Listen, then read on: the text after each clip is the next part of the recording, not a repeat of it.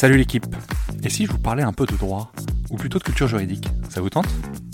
En fait, peu importe votre avis, car moi ça me branche bien de vulgariser le droit et de développer la culture juridique pour le plus grand nombre.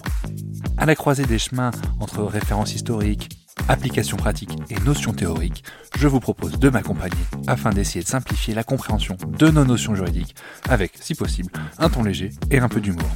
Je suis Thomas Lubert et je vous souhaite la bienvenue dans Juris Vulgaire, le podcast de vulgarisation juridique.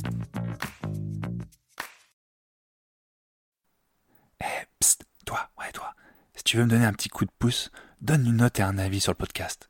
Ça aide au référencement et surtout ça me fait très plaisir. Allez, bonne écoute. On évoque aujourd'hui une nouvelle source du droit, en l'occurrence la jurisprudence. C'est parti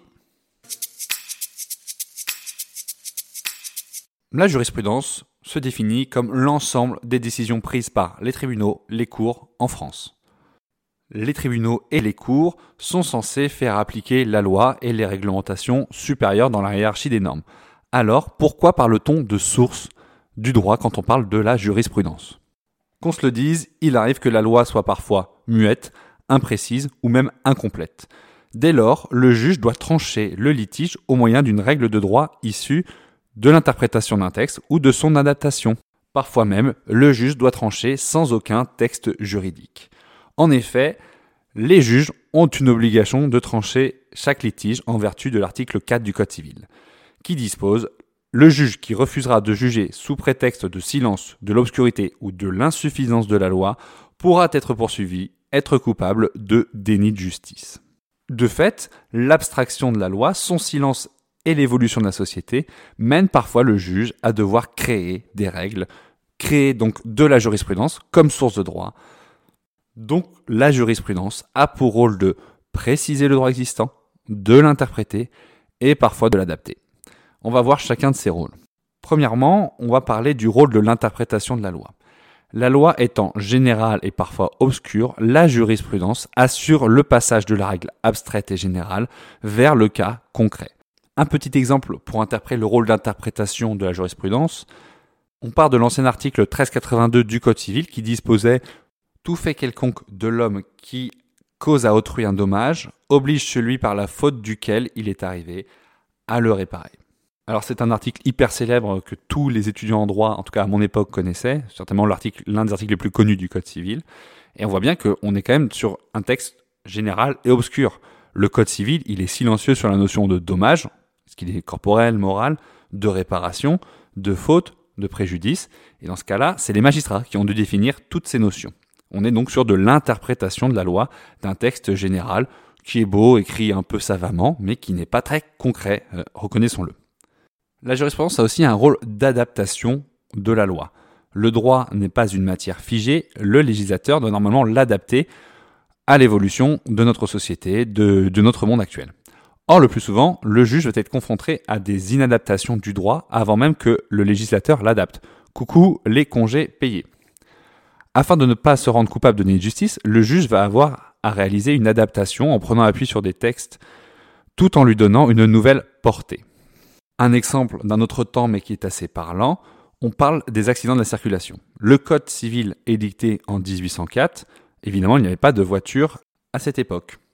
Or, à partir des années 30, et la démocratisation de la voiture, les accidents se sont multipliés sans pour autant que la loi ne s'adapte. De fait, les juges ont dû trancher des litiges pour lesquels aucun texte juridique n'existait.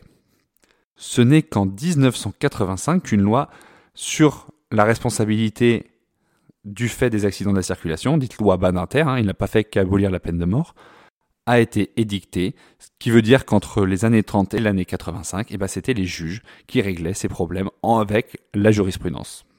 Pour la petite histoire, cette loi, elle vient après un arrêt de provocation de la deuxième chambre civile de la Cour de cassation pour faire pression sur le législateur.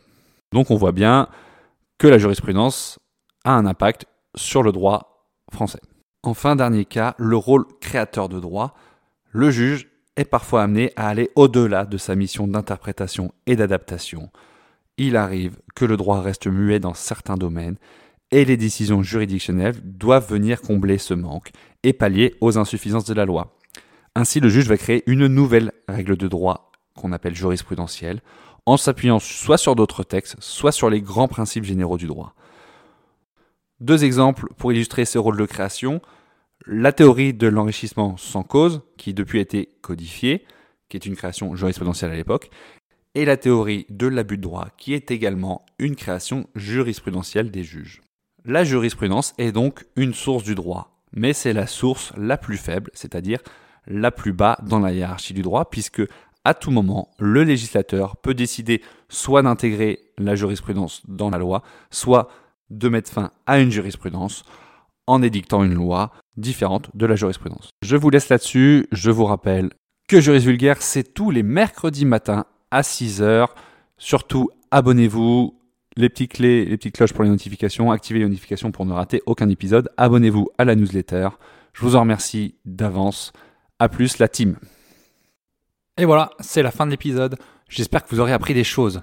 Encore une fois, si vous voulez me donner un petit coup de pouce et m'aider dans le référencement du podcast, je vous invite à laisser une note 5 étoiles sur Apple Podcast ou sur Spotify et également laisser un avis sur Apple Podcast.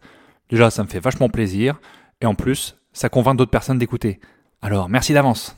À plus la team.